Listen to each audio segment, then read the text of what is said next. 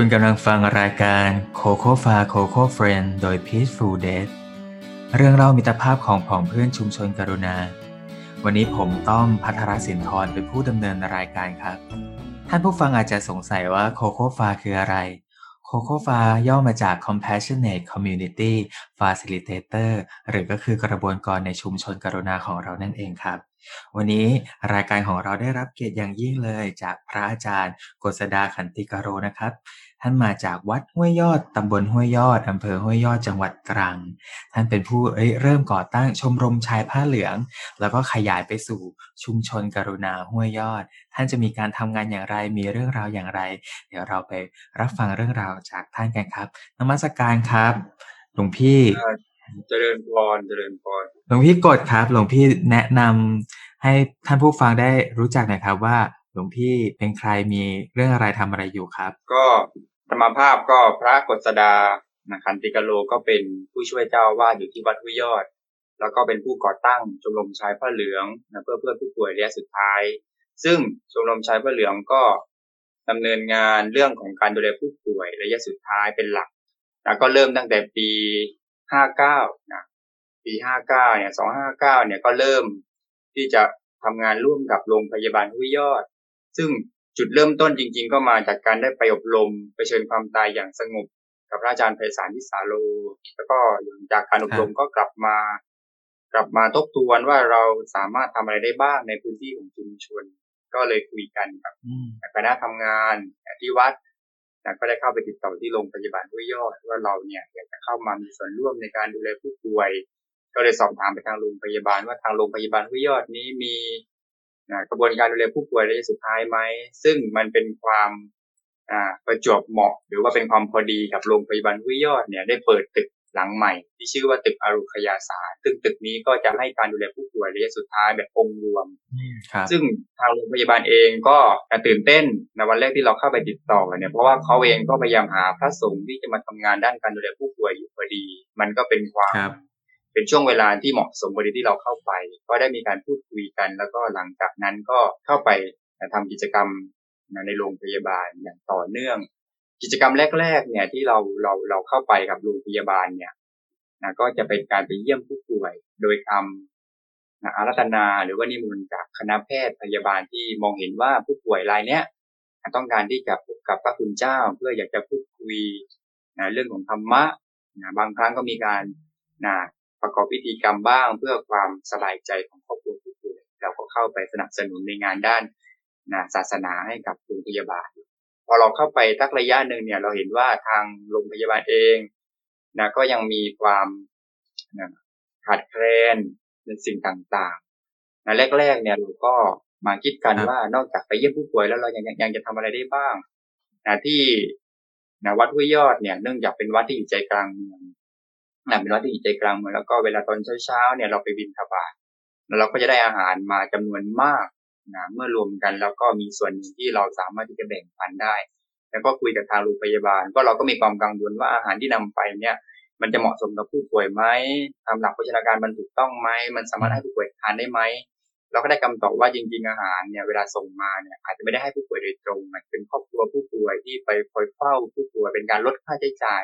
เราก็มองเห็นว่าเอ้ยตรงเนี้ยมันน่าจะเกิดประโยชน์ก็เลยกลับมาคุยกันกับท่านอาจารย์เจ้าวาดคุยกันกับพระภิกษุในวัดว่าเนี่ยเราจะมีโครงการนะเป็นโครงการข้าวก้นบาทนะเติมใจผู้ป่วยก็เป็นการรวบรวมนะเมื่อก่อนเรามีจิตอาสามารับนะที่วัด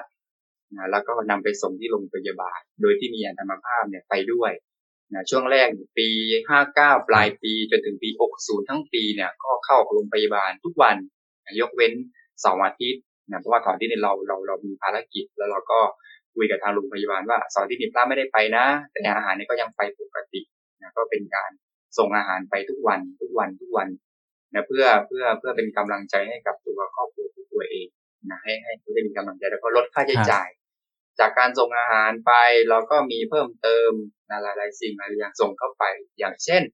นะแป้งสีฟันยาสีฟันเนี่ยทางทางชมรมชายผ้าเหลืองเนี่ยก็มาคุยกันว่าเราจะจัดเป็นแพ็คเป็นแพ็คไปวางเอาไว้ในจุดต่างๆในโรงพยาบาลให้กลุ่มผู้ป่วยเนี่ยหยิบไปใช้ได้โดยที่ลดค่าใช้จ่ายตรงนี้ลง อันนี้ก็จะเป็นส่วนหนึ่งที่เป็นโครงการเริ่มต้นเลย ตั้งแต่ทำชมรมชายผ้าเหลืองนอกจากเยี่ยมผู้ป่วย แล้วก็หยิบยื่นนะความช่วยเหลือเล็กน้อยที่พระภิกษุสงฆ์เนี่ยเกินความจำเป็นที่พระภิกษุสงฆ์จะใช้เราก็แบ่งปันไปในโรงพยาบาลครับผมครับ อยากทราบอย่างนี้ครับหลวงพี่ว่าจากที่หลวงพี่เนี่ยไปเข้าคอร์สเผชิญความตายอย่างสงบกับพระอาจารย์ไพศาลมา แล้วกลับมาเนี่ย อะไรเป็นแรงผลักดันหรืออะไรทำให้หลวงพี่คิดว่า เอ๊ะ เราจะทำอะไรให้กับชุมชนของเราได้บ้างครับ จริงๆพอจบคอร์สอบรมเนี่ย เราก็กลับมาทบทวนว่า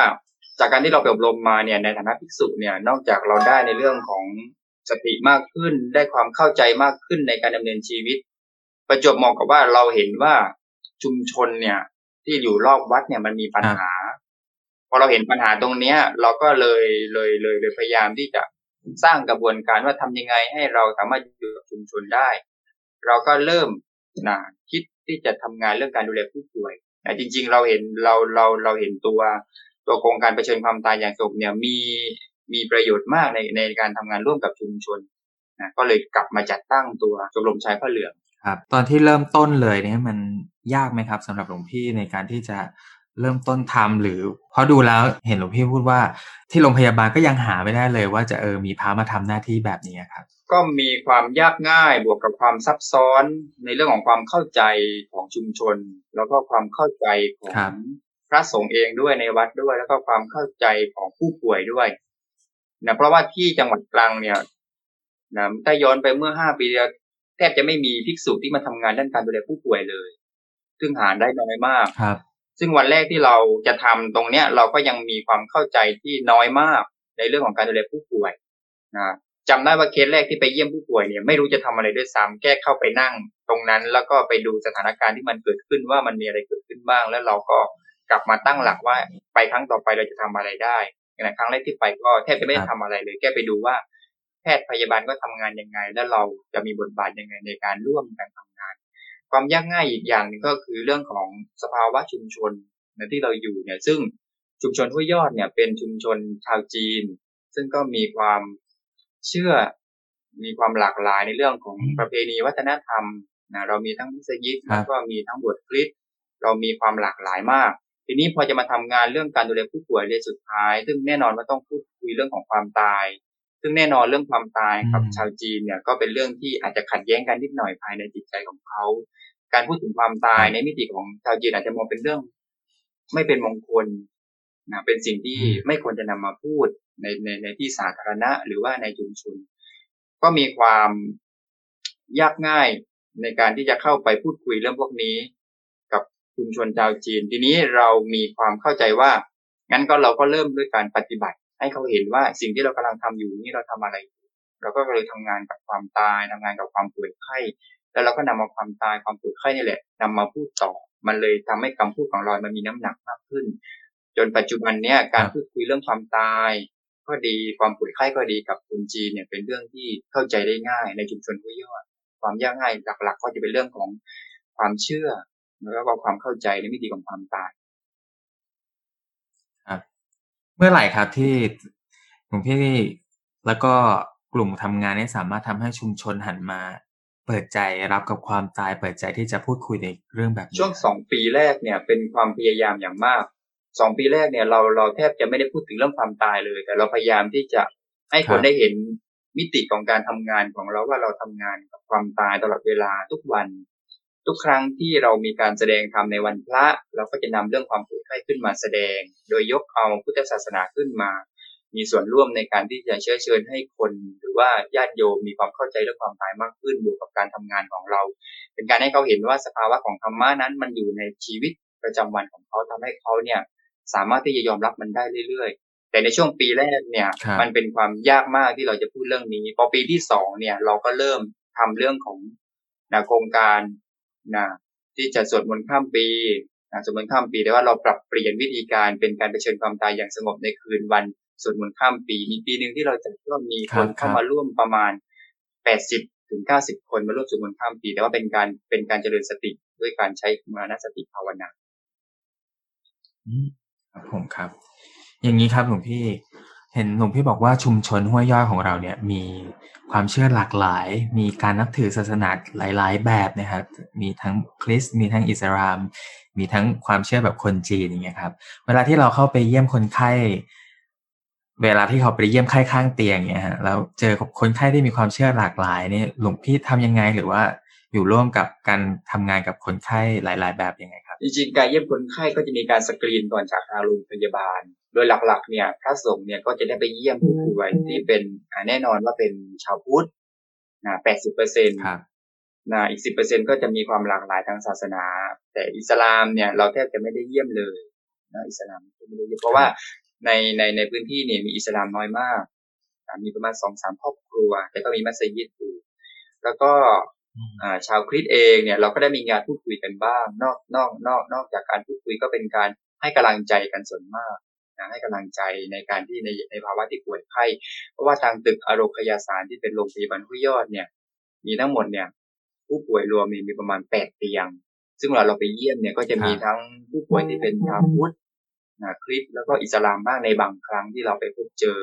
แต่ละหลักเนี่ยก็จะเป็นการพูดคุยให้กำลังใจ แต่เน้นว่า เป็นการคุยกันว่านะต้องการความช่วยเหลืออะไรบ้างที่เราสามารถที่จะเข้าไปสนับสนุนได้บ้างแบบนี้น่าจะเป็นเป็นเป็นเป็นการเชื่อมโยงที่ดีที่สุดมากกว่า การการพูดคุยครับ ก็มองเห็นว่าทางทีมสุขภาพหรือทางโรงพยาบาลก็จะสกรีนแล้วว่าเออมีคนไข้ท่านใดที่ต้องการพบกับพระคุณเจ้ามีคนไข้ท่านใดมีความร้องขอที่จะอยากเจอก็จะสกรีนส่งต่อมาก่อน ก่อนที่พระอาจารย์จะเข้าไปนะครับ นี่ครับพระอาจารย์จากชมรมใชายผ้าเหลืองที่เรานำอาอาหารบิทบาทเป็นข้าวก้นบาทเติมใจผู้ป่วย แล้วจนถึงของอุปโภคบริโภคต่างๆ ที่เอาไปช่วยเหลือญาติญาติผู้ป่วย แล้วทำยังไงครับ จนถึงสามารถรวมกันกลายเป็นชุมชนกรุณาห้วยยอดได้อะครับ ตัวชมรมชายผ้าเหลืองเองเนี่ยก็เป็นกระบวนการเล็ก ๆ ที่เราเนี่ยสร้างขึ้น สร้างขึ้นเพื่อจะนำไปสู่การสร้าง ชุมชนแห่งการตื่นรู้ ตัวชุมชนกรุณาวิยอดโมเดลเนี่ย เราคิดว่ามันพร้อมแล้วที่เราจะประกาศทั้งชุมชนว่ามันมันถึงเวลาที่เราจะกลับมาทำเรื่องของการดูแลผู้ป่วยร่วมกัน เมื่อก่อนเนี่ยเรามีแค่ชมรมชายผ้าเหลืองที่คอยทำงานเรื่องการดูแลผู้ป่วยในสุดท้าย ซึ่งก็มีจิตอาสาไม่กี่คนที่มาทำงานร่วมกับเรา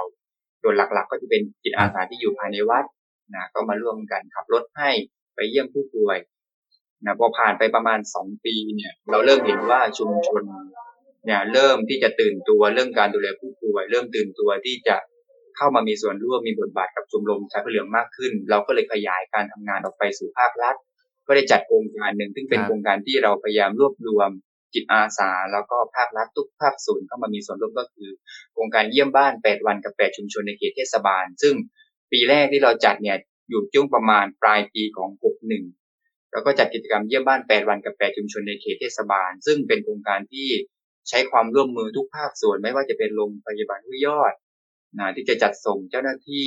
แพทย์พยาบาล แล้วก็อำนวยเรื่องการเดินทาง แล้วก็มีสำนักงานเทศบาลตำบลห้วยยอด ซึ่งมีกองสาธารณสุขและสิ่งแวดล้อม ซึ่งดูแลอสมในชุมชน แล้วเราก็มีโรงเรียนทั้งห้าโรงเรียนในเขตเทศบาลตำบลห้วยยอด ซึ่งก็แบ่งเป็นโรงเรียนรัฐบาลเนี่ยสอง สามโรงเรียน โรงเรียนเอกชนเนี่ยสองโรงเรียน แล้วก็เราก็มีอำเภอวยยอดนะที่เข้ามามีส่วนร่วม แล้วก็มีจิตอาสาที่ทำงานด้านการดูแลผู้ป่วยอยู่แล้ว ในพื้นที่ในชุมชนที่เข้ามามีส่วนร่วมกับเรา จากโครงการเยี่ยมบ้าน8วันกับ8ชุมชนเนี่ยเราก็ใช้รูปแบบการเดินลงไปในชุมชน ต้องบอกงี้ก่อนว่าในวยยอดเนี่ยในเขตเทศบาลเนี่ยวัดเนี่ยอยู่ในเขตเทศบาลตำบลห้วยยอด เราก็เลยกำหนดพื้นที่ชุมชนกรุณาห้วยยอดโมเดลเนี่ย เบื้องต้นเนี่ยเป็นแปดชุมชนในเขตเทศบาลตำบลห้วยยอดก่อน เพื่อเพื่อให้การทำงานเนี่ยมันง่ายขึ้นแล้วก็เป็นโมเดลหนึ่งที่เราจะทดลองกับแปดชุมชนก่อนว่าจะขยายงานออกไปยังไง ตอนนี้เราก็เยี่ยมผู้ป่วยเนี่ยวันหนึ่งก็ประมาณ 20 ครอบครัว ในโครงการเยี่ยมบ้านแปดวันกับแปดชุมชน ก็จะแบ่งกันเป็นทีมไปเยี่ยมผู้ป่วยก็จะประกอบไปด้วยเจ้าหน้าที่สาธารณสุขจิตอาสา แล้วก็นักเรียนจากโรงเรียนต่างๆมา ร่วมเยี่ยมผู้ป่วยกับเรา แล้วก็ทุกเย็นก็จะมีการถอดบทเรียนต่างๆเยี่ยมผู้ป่วยนำความรู้ต่างๆเข้ามาสู่นะในที่ชุมนุมในที่ประชุมของเราว่าอ่าวันพรุ่งนี้เนี่ยเราจะทำภารกิจอะไรจนครบแปดวันครบแปดชุมชนในเขตเทศบาลของเรา จากนั้นพอเราเริ่มกระบวนการเนี้ยเราก็เห็นว่าชุมชนเริ่มตื่นตัวมากขึ้น โรงเรียนเริ่มตื่นตัวมากขึ้น เยาวชนเริ่มตื่นตัวมากขึ้น เราก็จัดตั้งเป็นชุมชนกรุณาผู้ยอดโมเดลเพื่อ ครอบคลุมทั้งแปดชุมชนนี้ให้เป็นพื้นที่แห่งการเรียนรู้ เพราะว่าทางชุมรมชายพระเหลืองเองก็เป็นเนื้อส่วนหนึ่งที่จะสนับสนุนงานของโรงพยาบาลห้วยยอดในการดูแลนักศึกษาแพทย์ของมอ พอเราได้มีโอกาสเข้าไปดูแลครับนักศึกษาแพทย์ของมอ เนี่ย เราทราบว่าทางมอเองเนี่ยโรงพยาบาลสงขลานครินทร์เองเนี่ย ต้องการพื้นที่ที่จะให้นักศึกษาแพทย์เนี่ยเข้ามาศึกษาดูงานอืมซึ่งพอเราครับมาจับ ในมิติของการทำงานในชุมชนเนี่ยเราเราก็เห็นว่าศักยภาพของชุมชนเราเนี่ยพร้อมที่จะเป็นพื้นที่ให้กับนักศึกษาแพทย์ได้มาลงพื้นที่อย่างกรณีที่นักศึกษาแพทย์เนี่ยมาลงพื้นที่การเยี่ยมผู้ป่วยระยะสุดท้ายเนี่ยในแปดชุมชนในเขตเทศบาลเราก็มีกลุ่มผู้ป่วยระยะสุดท้ายอยู่ ซึ่งให้เขาสามารถลงไปเรียนรู้ร่วมกับเราได้ ถ้าต้องการมาดูเรื่องผู้ป่วยที่เป็นผู้ป่วยติดเตียงอย่างเช่น long term care อย่างเงี้ยเราก็สามารถพาเข้าไปในชุมชนเพื่อจะไปศึกษาดูงานได้ เพราะฉะนั้นคำว่าชุมชนกระนาวิยอดโมเดลเนี่ยมันหมายความว่าเรากำลังปรับ แปดชุมชนในเขตเทศบาลเนี่ยให้เป็นศูนย์การเรียนรู้ของภายนอกที่จะต้องการเข้ามาศึกษาดูงานในพื้นที่ของเรานะโดยโดยทั้งแปดชุมชนสามารถที่จะลงไปศึกษางานได้ทั้งหมดครับผมครับ เห็นเป็นภาพใหญ่เห็นกระบวนการการทำงานที่ทำงานร่วมกันระหว่างอ่า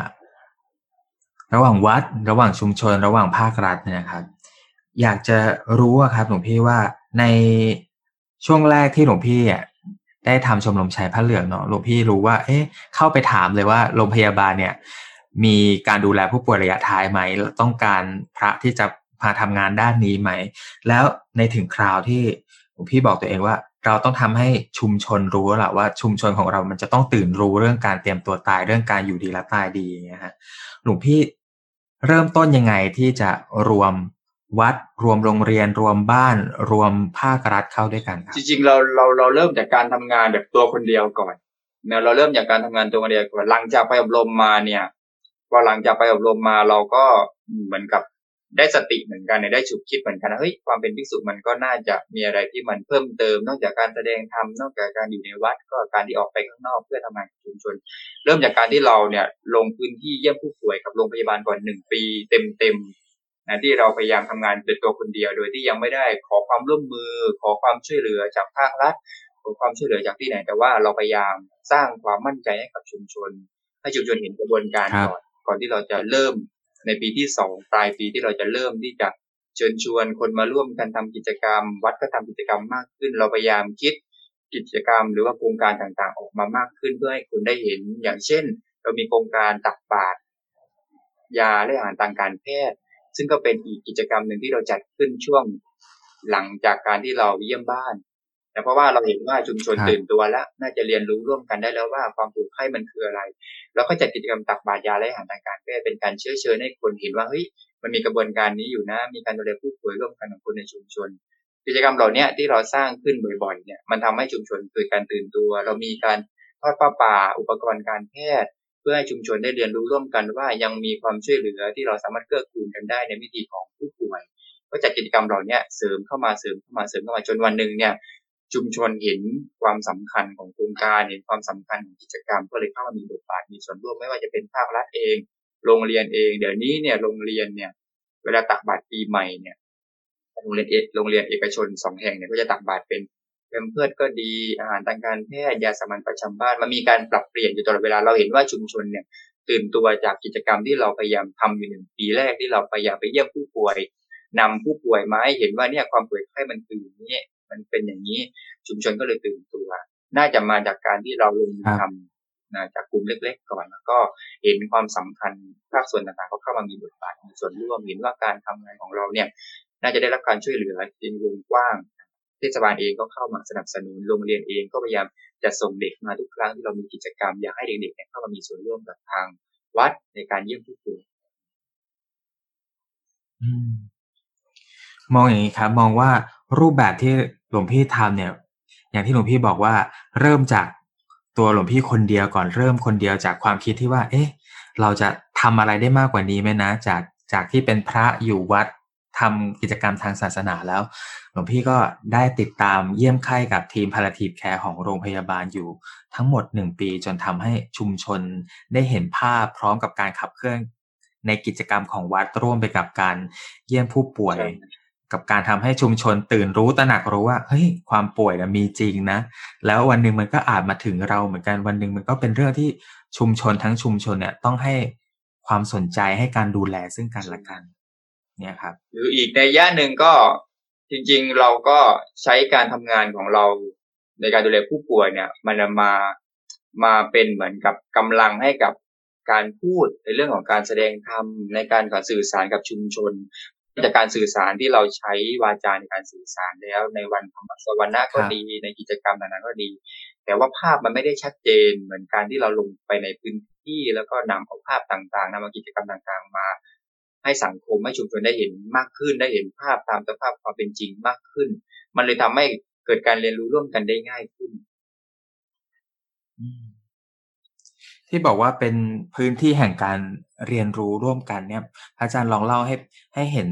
ชัดอีกสักนิดหนึ่งไหมครับว่าเอ๊ะแต่ละฝ่ายนี่เขาได้เรียนรู้อะไรจากการที่เราเริ่มต้นทำงานด้านนี้ครับแต่ละฝ่ายเนี่ยได้ได้เห็นชัดเจนเลยเรื่องของความเกื้อกูลความช่วยเหลือกันเพราะว่าในเวยอดเนี่ยแทบจะไม่มีมูลนิธิหรือว่ากลุ่มไหนที่มาทำงานเรื่องการดูแลผู้ป่วยเลยนึ่งน้อยมากเมื่อก่อนเนี่ย เราก็จะรู้แค่ว่าอะป่วยก็ต้องไปโรงพยาบาล แล้วคนที่ดูแลก็คือเป็นแพทย์พยาบาลแล้วก็ครอบครัวแค่นั้น แต่ชุมชนยังไม่ได้เห็นวิถีว่า เราจะสามารถช่วยเหลือผู้ป่วยได้อย่างไร หรือว่าผู้ป่วยเองจะได้รับความช่วยเหลือจากสังคมได้ยังไงชุมชนได้ยังไง จนวันหนึ่งที่มันมีนะกระบวนการของตรมชายพระเหลืองเนี่ยเกิดขึ้น มันทำให้ชุมชนเนี่ยเห็นกันมากขึ้น หลักๆ เนี่ยที่ทำให้ชุมชนเกิดการตื่นตัวเลย ซึ่งเป็นเป็นเป็นปรากฏการณ์หนึ่งที่เราทำก็คือโครงการอย่างที่บอกไปว่าโครงการบินทบาทยาและอาหารทางการแพทย์ ซึ่งโครงการเนี้ยเป็นตัวจุดประกายให้ชุมชนเห็นว่าความช่วยเหลือของคนในชุมชนมีความสำคัญมาก ซึ่งวันนั้นเนี่ยเราวางไว้ว่าอะเราก็คงจัดกิจกรรมเล็ก ๆ ให้เด็กเนี่ย ซึ่งหัวใจสำคัญอีกตัวหนึ่งที่จะมาขับเคลื่อนงานของชมรมชายพระเหลืองก็จะเป็นเรื่องของสภาเด็กแล้วก็เยาวชนชุมชน ซึ่งสภาเด็กแล้วก็เยาวชนของเทศบาลเนี่ยเข้ามามีบทบาทมากในการทำงานของชมรมชายพระเหลือง ในช่วงแรกๆ วันที่เราจัดกิจกรรมบิณฑบาตยาและอาหารทางการแพทย์เนี่ยกลุ่มที่เป็นจิตอาสาจะเป็นกลุ่มเด็กจากสภาเด็กแล้วก็เยาวชน ซึ่งวันนั้นเนี่ยเราก็มีพระแค่ประมาณสี่รูปไปเดินบิณฑบาตในตลาด ซึ่งจริงๆมีการประชาสัมพันธ์กันก่อนหน้านั้นแล้ว ซึ่งญาติโยมเองตัวชาวบ้านเองก็ไม่รู้ว่าจะต้องตักบาตรกับอะไรบ้าง แล้วก็ใส่อะไรบ้าง มันมีความมันมันมีความเราเรียกว่าชุมชนเองก็ พยายามที่จะสืบเสาะแล้วก็หาข้อมูลว่าเฮ้ยพรุ่งนี้พระเนี่ยจะมาตักบาตรเนี่ยเราต้องเอาอะไรซื้ออะไรก็ได้ได้ยินข่าวตลอดเวลาว่าชาวบ้านก็จะโทรมาถามตลอดเวลาว่าพรุ่งนี้เนี่ยควรจะตักเป็นอะไรควรจะใช้อะไรในการตักบาตรเพราะว่ามันไม่เคยมีมาก่อนว่าไม่มีการอะไรเกิดขึ้น เราก็พยายามประชาสัมพันธ์อยู่สองวัน แล้วก็ให้ความรู้กับชุมชนอยู่สองวัน ซึ่งก็มีความรู้จุดเดิมก็คือแค่ว่าพระไปเยี่ยมผู้ป่วยนะแต่ก็ไม่ได้มีความรู้ว่าเวลาไปเยี่ยมเนี่ยเราต้องเอาอะไรไปให้ผู้ป่วยบ้าง ทีนี้พอเขามีความรู้เนี่ยวันที่เราลงไปทำกิจกรรมในชุมชน ก็ได้รับการตอบรับจากชุมชนอย่างมาก ซึ่งเราก็ไม่คาดหวังว่าชุมชนจะเรียนรู้ได้เร็ว แล้วก็เป็นการตื่นตัวของชุมชน วันนั้นเนี่ยประมาณอุปกรณ์ที่ได้เนี่ยประมาณสามรถกระบะเลยนะเป็นเพื่อเป็นนมเป็นอะไรอย่างเงี้ย คือเป็นเป็นเป็นเราคิดว่าน่าจะได้สักประมาณนิดๆหน่อยๆเป็นโครงการที่เราจัดขึ้นเพื่อชุมชนตื่นตัวร่วมกันว่าเนี่ยเราก็กลับมาดูแลกันนะมาช่วยเหลือกัน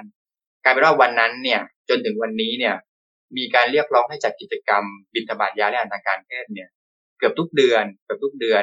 จนเราจนเราคิดว่าการทำงานในในการจัดกิจกรรมเนี่ยมันต้องใช้กำลังคนมาก เราก็เลยปรับเปลี่ยน ทางวัดเองทางชมรมก็กลับมาเรียนรู้ร่วมกันว่า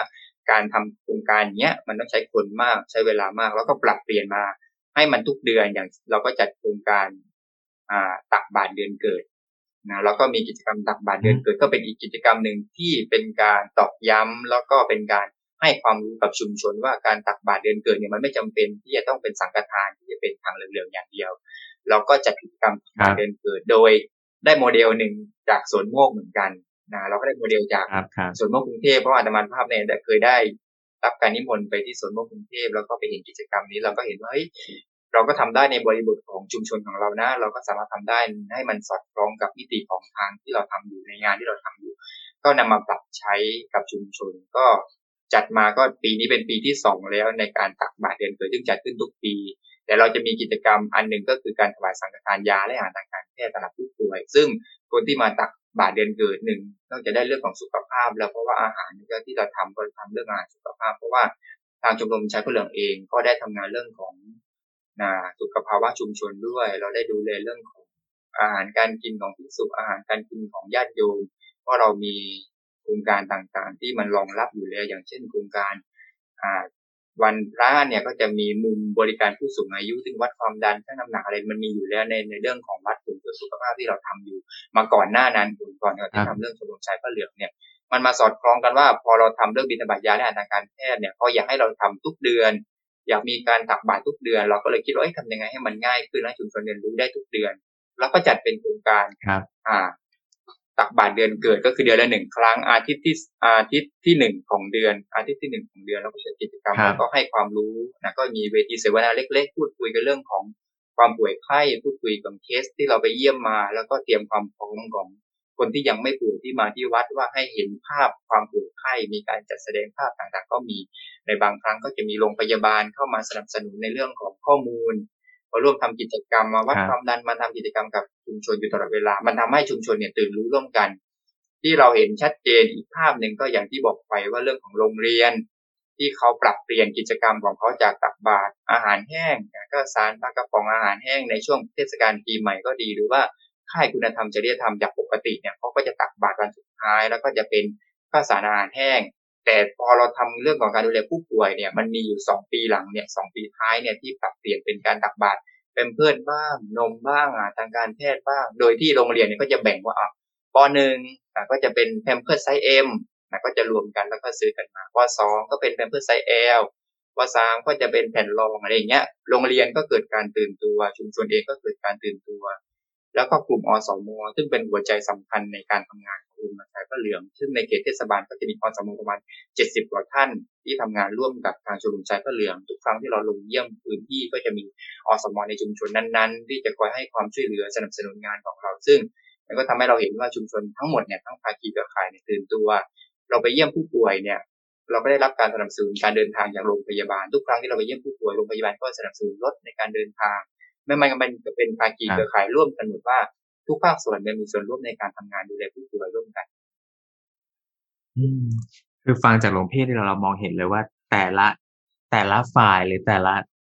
หน่วยเนี่ย จริง ๆ ก็มีหน้าที่ในการดูแลชุมชนอยู่แล้วแหละนะครับเช่นอสมอะก็มีปกติที่จะดูแลเยี่ยมบ้านหรือว่าไปไปทำงานของเขาอยู่แล้วนะครับสำหรับวัดเองก็มีกิจกรรมที่ ดูแลชุมชนในแง่ของความเชื่อในแง่ของศาสนาในแง่ของพฤติกรรมอยู่แล้ว และคราวนี้ย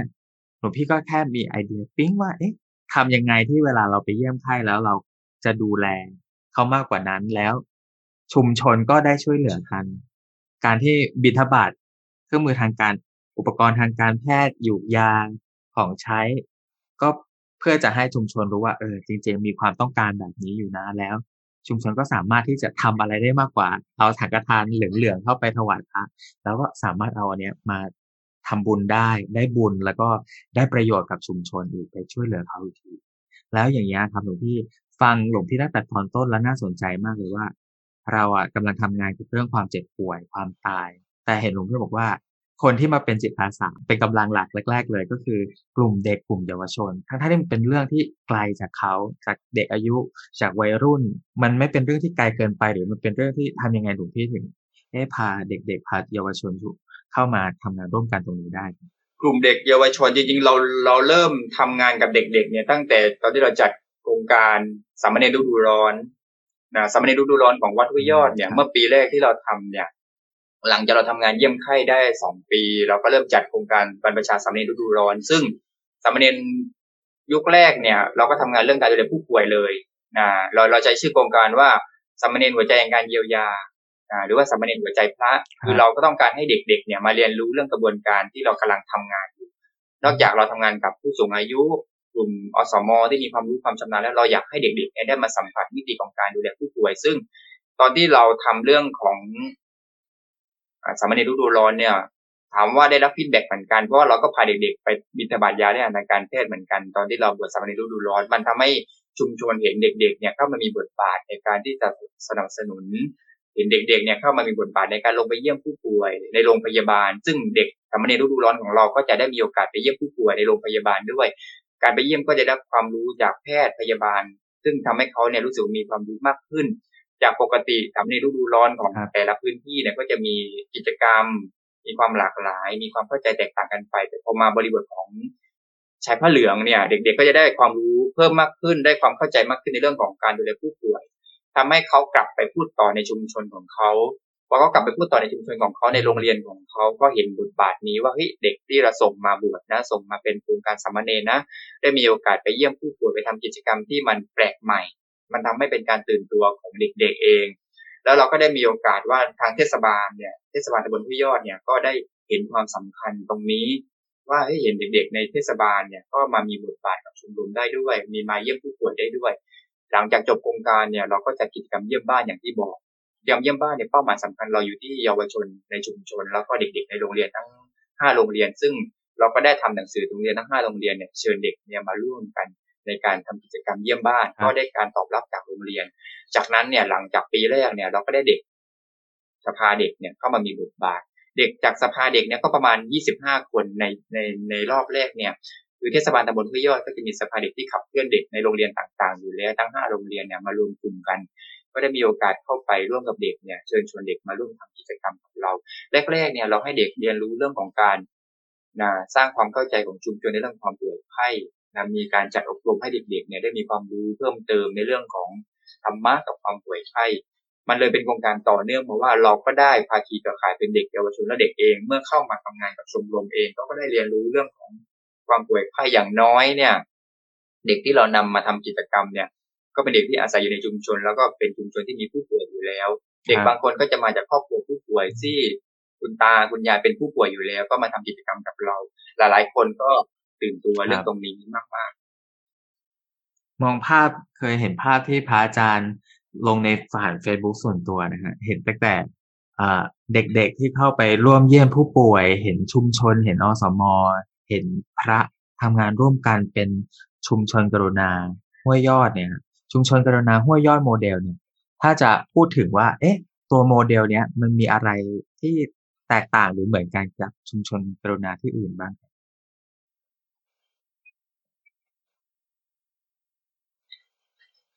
ความแตกต่างจริงๆแล้วอย่างที่บอกว่าคำว่าโมเดลของเราเนี่ย เราต้องการให้เป็นพื้นที่ศึกษาเรียนรู้ของชุมชนอื่น ๆ ที่อยากจะเรียนรู้ร่วมกันว่าเฮ้ยชุมชนเนี่ยมันสามารถขับเคลื่อนไปในทิศทางไหนเราวางรูปแบบของชุมชนของเราว่าอ่าชุมชนห้วยยอดของเราเราจะทำงานเรื่องการดูแลผู้ป่วยนะ ต่อไปการดูแลผู้ป่วยไม่ใช่หน้าที่ของใครคนใดคนหนึ่งแต่ว่ามันเป็นหน้าที่ของคนในชุมชนทั้งหมดที่จะมาร่วมกันดูแล อันนี้เป็นหนึ่งในโมเดลที่เราตั้งไว้ และโมเดลที่สองเราต้องการให้เห็นว่าศักยภาพของเยาวชนในชุมชนเนี่ย มีบทบาทสำคัญในการดูแลผู้ป่วย เป็นโมเดลหนึ่งที่เราอยากได้เด็กๆเนี่ยเข้ามาขับเคลื่อนในการดูแลผู้ป่วย ร่วมกับคณะแพทย์พยาบาล หรือเจ้าหน้าที่สาธารณสุขเนี่ยให้เขาสามารถที่จะเรียนรู้ว่าเฮ้ยเด็กก็สามารถมีโอกาสได้เข้ามาทำงานร่วมกับเรา อันนี้เป็นโมเดลหลักที่เราอยากจะทำที่เราอยากจะปรับเปลี่ยนชุมชนของเราให้มันเป็นพื้นที่หนึ่งที่สร้างการตื่นตัวของชุมชนว่าชุมชนเนี่ยถึงเวลาแล้วนะที่จะกลับมาดูแลคนในครอบครัว คนในชุมชนของเราว่า คนไหนที่ยังลำบากอยู่เราก็มาช่วยกันดูแล คนไหนที่ยังขาดเหลือการตกบกพร่องอะไรก็ยังมาช่วยกันดูแล แล้วก็ตัวโมเดลหนึ่งที่เรากำลังพัฒนาตอนนี้ ให้มันเป็นตัวที่จะมาชี้วัดความเป็นโมเดลของเราก็คือเราทำแอปพลิเคชันตัวหนึ่งตอนนี้ก็กำลังเขียนโปรแกรมแล้วก็กำลังจะเสร็จ ซึ่งจะเปิดตัวในงานเสวนา ก็จะเป็นแอปพลิเคชันตัวหนึ่งที่ใช้ชื่อว่าห้วยยอดโมเดล แอปพลิเคชันตัวนี้ก็จะปักหมุดบ้านผู้ป่วยในแปดชุมชนในเขตเทศบาลทั้งหมดต่อไปเนี่ย อย่างเช่นนะวันนี้เป็นวันเกิดของเรา เราอยากจะทำบุญกับผู้ป่วยสักบ้านหนึ่งแต่เราไม่อยากไปที่วัด เราไม่สะดวกเดินทางไปที่วัด หรือท่านเป็นคริสต์ท่านมีอิสลาม เราไม่สะดวกที่จะไปที่วัด แต่ถ้าท่านมีข้อมูลตัวนี้เราก็เปิดไปในแอปพลิเคชันตัวนี้แล้วก็มันจะบอกว่าอย่างเช่นชุมชนหน้าวัด มีความป่วยไข้อยู่ห้าหลังคาเรือนนะคุณก็สามารถไปมอบความช่วยเหลือได้ถึงบ้านเลย โดยที่ไม่ต้องผ่านวัด ไม่ต้องผ่านศาสนา แต่คุณสามารถไปได้เองแค่มีเครื่องมือที่เป็นแอปพลิเคชันที่ตัวชุมชน กรุณาวิยอดโมเดลตัวนี้ คุณก็สามารถที่จะช่วยเหลือผู้ป่วยอันนี้ก็จะเป็นโมเดลหนึ่งที่เรากำลังสร้างขึ้นแล้วก็พยายามพัฒนาให้มันครอบคลุมทั้งอำเภอวิยอด แต่เบื้องต้นเนี่ย เราจำกัดพื้นที่ในเขตเทศบาล8ชุมชนก่อนตัวโมเดลตัวนี้ที่เป็นตัวแอปพลิเคชัน อันนี้คือเป็นตัวหนึ่งที่มันจะมารองรับต่อไปเนี่ยนักศึกษาแพทย์ก็ดี กลุ่มที่จะมาศึกษาดูงานกับเราก็ดีมีหลาย ๆ พื้นที่ที่ติดต่อเข้ามาขอศึกษาดูงานในกระบวนการทำงานของชมรมชายพระเหลืองเนี่ยที่การปรับชุมชนทั้งชุมชนนี้ให้เป็นพื้นที่แห่งการเรียนรู้เป็นพื้นที่แห่งการดูแลผู้ป่วยเนี่ยก็มีหลาย ๆ ภาคส่วนเข้ามา แต่ตอนนี้เรายังขาดความพร้อมในเรื่องของสถานที่ในการเป็นที่พัก ให้กับเขา ซึ่งจริง ๆ เราก็ได้มีติดต่อมาแล้วในตอนนี้มีเรื่องของบ้านพักที่อยู่ในชุมชน หรือว่าที่เราไม่เชิงเป็นโฮมสเตย์แต่ว่าเป็นบ้านของคนในชุมชนที่สามารถเปิดพื้นที่ให้คนที่จะมาศึกษาเรื่องนี้มาทำงานเรื่องนี้สามารถเข้าพักได้ หน่วยงานต่างๆ ที่ต้องการจะมาทำงานกับชุมชนอยากจะมาเรียนรู้บริบทชุมชนเพื่อยอดโมเดลเนี่ยเราก็สามารถเปิดพื้นที่โดยที่เราให้เขาไปพักในชุมชนได้อันนี้ก็จะเป็นโมเดลหนึ่งที่เรากำลังพยายามที่จะ จัดหาบ้านต่างๆได้เลยเราก็ได้ประมาณสองหลังสองหลังที่สามารถเปิดเปิดบ้านให้กับเขาสามารถพักได้เพื่ออาตื่นเช้ามาคุณก็ไปดูแลผู้ป่วยกลับมาก็พักอยู่กับชุมชนภายในชุมชนด้วยกัน ถ้าเป็นกรณีของพระภิกษุที่จะมาร่วมดูแลผู้ป่วยมาเรียนรู้ร่วมกัน เราก็จะมีวัดที่เป็นเป็นสถานที่รองรับ เพราะว่าตอนนี้วัดเอง ก็ตามตัวโมเดลอีกตัวหนึ่งที่มันจะอยู่ในชุมชนผู้ยอดเลยก็คือตัวของสังฆศาลาอาคารพักฟื้นสำหรับพระสงฆ์อาพาธตัวโมเดลนี้ก็เป็นโมเดลหนึ่งที่มันจะอยู่ใน ภาพรวมของชุมชนกรุณาผู้ยอดโมเดล ซึ่งนอกจากมิติของชุมชนแล้วที่เป็นฆราวาสญาติโยมแล้วที่เราลงไปดูแล เราก็จะมีมิติของพระสงฆ์ที่เรากำลังจะดูแลพระสงฆ์ที่อาพาธซึ่งให้มันสอดคล้องกับพระธรรมวินัย ตัวสังฆศาลาอาคารพักฟื้นสำหรับพระภิกษุอาพาธเนี่ยเป็นโมเดลหนึ่งที่เรามีความร่วมมือกับโรงพยาบาลวิยอดแล้วก็เทศบาลตำบลวิยอด ซึ่งเป็นซึ่งเป็นไม่ใช่โรงพยาบาลศพแต่เป็นที่พักสำหรับพระภิกษุอาพาธ การทำงานคร่าวๆของตัวสังฆศาลาก็พระภิกษุเนี่ยก็ต้องไปรักษาที่โรงพยาบาลก่อน หลังจากพักฟื้นที่โรงพยาบาลแล้วโรงพยาบาลบอกว่าอะท่านเนี่ยสามารถกลับไปพื้นที่วัดได้แล้ว แต่ถ้าที่วัดเนี่ยไม่สะดวกนะห้องพักไม่สะดวกคุณติท่านไม่สะดวก หรือว่าพื้นที่ที่ไม่สะดวกนะท่านอาจจะเลือกที่จะมาที่สังฆศาลาคืออาคารพักฟื้นสำหรับพระสุอาภาที่วัดห้วยยอดได้ถ้าท่านเลือกที่จะมาพักที่นี่เราก็รับ ประมาณ 30 วัน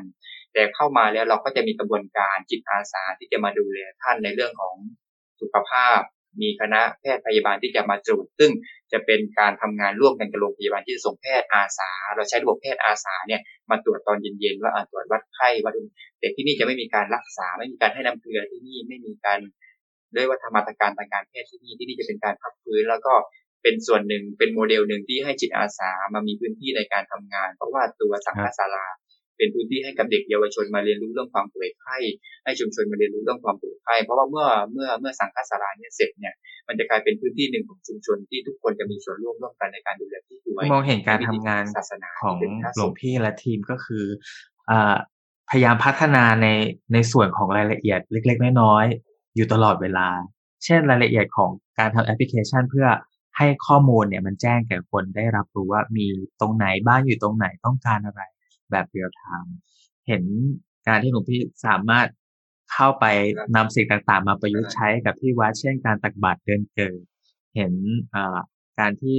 เราทำงานร่วมกันกับชุมชนแล้วก็ต่อขยายดูแลในส่วนที่ขาดหายเช่น การดูแลพระพิสุอาภาพตามแบบของตามแบบตาม จารีตของพระธรรมวินัยให้ให้ถูกต้องให้ตามหลักการ เห็นการทำงานร่วมกันอย่างนี้แล้วอยากถามหลวงพี่ว่าก้าวต่อไปของชุมชนกรุณาห้วยยอดเนี่ยจะก้าวไปในลักษณะไหนจะทำอะไรต่อไปครับ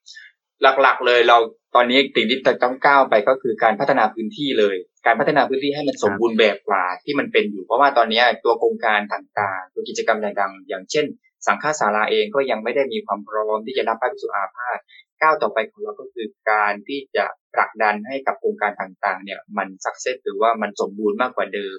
อย่างเช่นตัวอาคารสังฆศาลาเองมันก็ยังไม่ได้มีการก่อสร้างที่เสร็จสมบูรณ์ ซึ่งอันเนี้ยมันจะเป็นหัวใจหลักเลยว่าถ้าเมื่อไหร่ที่โครงการเหล่านี้เสร็จเนี่ยกิจกรรมต่างๆ มันจะถูกรันไปเรื่อยๆรันไปเรื่อยๆ ไม่ว่าจะเป็นเด็กเอง เยาวชนเอง ชุมชนเองก็จะมีบทบาทมากขึ้น มีการทำงานมากขึ้น อันนี้ก็จะเป็นก้าวต่อไปของชมรมชายพระเหลือง แต่ว่าเราเราก็ยังคิดว่า ในเรื่องของการเผชิญความตายอย่างสงบเนี่ยก็จะมีความเข้มข้นมากขึ้นจาก 4 ปีที่ผ่านมากับการทำงานเรื่องความป่วยไข้เนี่ย เราเน้นหนักไปที่ให้เห็นความป่วยไข้เห็นความทุกข์ที่มันกำลังจะเกิดขึ้น แต่ว่าในอนาคตเนี่ยสิ่งที่เราอยากจะให้เห็นจริงๆคือการยอมรับความตาย ซึ่งมันก็เป็นความท้าทายอันหนึ่งที่เรากำลังทำงานในเรื่องของชุมชน เพราะว่าชุมชนเองอาจจะเห็นแค่มิติของความป่วยไข้ยังไม่ได้เห็นมิติของความตายมากนัก แต่ว่าในอนาคตเนี่ยที่เราพยายามที่จะทำให้มันเห็นเนี่ยจากการเสร็จของตึกอาคารสังฆศาลา